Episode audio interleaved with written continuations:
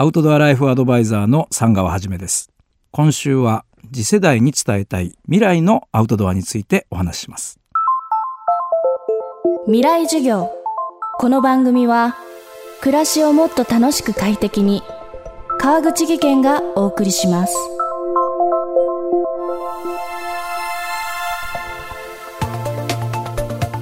未来授業。今週の講師はアウトドアライフアドバイザーの三川はじめさん。三浦半島を拠点に焚き火カフェなど独自のアウトドアサービスを展開。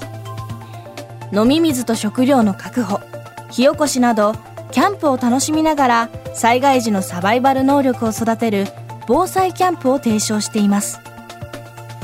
昨日は飲める水の話でしたが水と同等に人が生きていく上で欠かせないのが火です。今日は火の確保に必要な道具とスキルについて学びます。未来授業3時間目。テーマはアウトドアの極意。焚き火。火はねすごくあの水と同等なぐらい大切なものなんですよね。その水を安全なものにするのに必要な要素として火が必要なんです。要は煮沸ができるっていう。その安全なお水を得るために火っていうのは不可欠なものであるっていうまあセットで考えた方がいいかなっていうふうに思いますただ火はそれだけではなくっていろんな周りを温めたりとか明かりになるみたいなことまで考えると焚き火っていうのが人にとって非常にたくさんの恩恵を与えてくれるものなんですね。えっと、今、まあ、焚き火をするのにはその焚き火台っていうものが割と必要なあの時代になってきましたね。でその焚き火台もね数えきれないぐらいの種類が今あるんですよね。僕自身の感覚で言うとまあ一つはねやっぱりその炎が美しく見えるものがいいな。もう一つはあったかいものがいい。こうちょっと不思議な話ですけど焚き火台使って寒い焚き火ってあるんですよね。火の死角ができるっていうか結局あの地面から高いところに炎のポイントを上げてるんで形状によっては火を焚いてるのに足元が寒いとかそういうのもあるんです。なるだけ地面に近いところから温まりたいっていう風に考えるとなんとなくその低いものが良いのかなとかまあ結構そういうせめぎ合いの中で、まあ、自分のベストを皆さん見出すだと思うんですけれども焚き火のいわゆるこうスターターって言われるのは、まあ、できるだけこう油分を含んでいるものの方がよく、まあ、燃えやすいんですよね。針葉樹っていうのは割とその油分が多いですよ。松の木だったり杉の木だったり。ただその油分が多いとすすがたくさん出ちゃうんです。お鍋が真っ黒になるとか。であとその水分が抜けやすいんですね。広葉樹に比べるとカラッと乾きやすいのででその上に油分もあるからよく燃えると。最初はまあ針葉樹を細かく割ったものから着火してある程度火の勢いがついたところで広葉樹を加えていくっていう。で広葉樹は逆に木の芽が非常にグッと詰まっていてちょっと水分も100%抜けないんですよ。必ず含有してるんです水気を。だから長時間燃えるんです。そういう意味では。で広葉樹はね香りもいいんですよね。なのでちょっとしたスモーク燻製みたいなの。その水分が残ってる分ちょっと煙が出るんですけどその煙がかえってこう料理のスパイスになったりとかするので。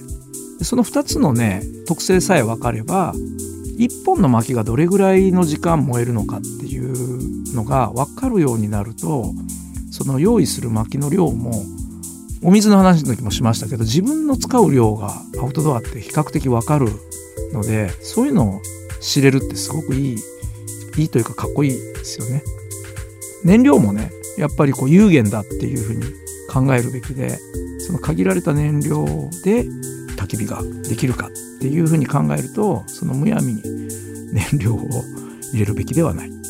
で水で消すような焚き火っていうのは僕も最初の頃やってたんです。それはやっぱ良くないな。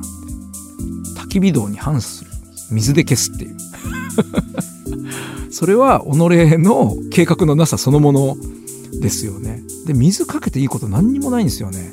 まず焚き火台が傷むあと人間にも、まあ、例えばその水蒸気が急にこう熱い熱の水蒸気がシャーって上がってくる。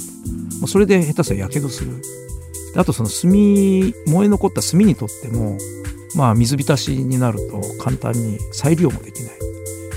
そこはやっぱり火消し壺っていうのを用意してなるべくまずは灰にまで燃やしきってでも残った炭を最終的にはその火消し壺に入れて蓋をして、まあ、いわゆる空気締めをするわけです、えー、23分も経たずに火は鎮火しますね。でその中に残った炭はあの再利用できます。で今度は火付きが良くなるんですね。その1回火消し壺に入れて消火した炭っていうのはすぐ火がつくんですよ次の時。なので中に入ってたものもまた使えると。非常にスマートなやり方じゃないかなというふうに思いますよね。未来授業。三川はじめさんによる焚き火道。薪の種類と特性を知って焚き火をうまく育ててほしいと言います。三川さんの災害時に役立つサバイバルテクニックは著書アウトドアテクニック図鑑でも見ることができます。未来授業。明日はサンガーさんによる未来のためのアウトドア。北欧に学ぶ自然教授権についてです。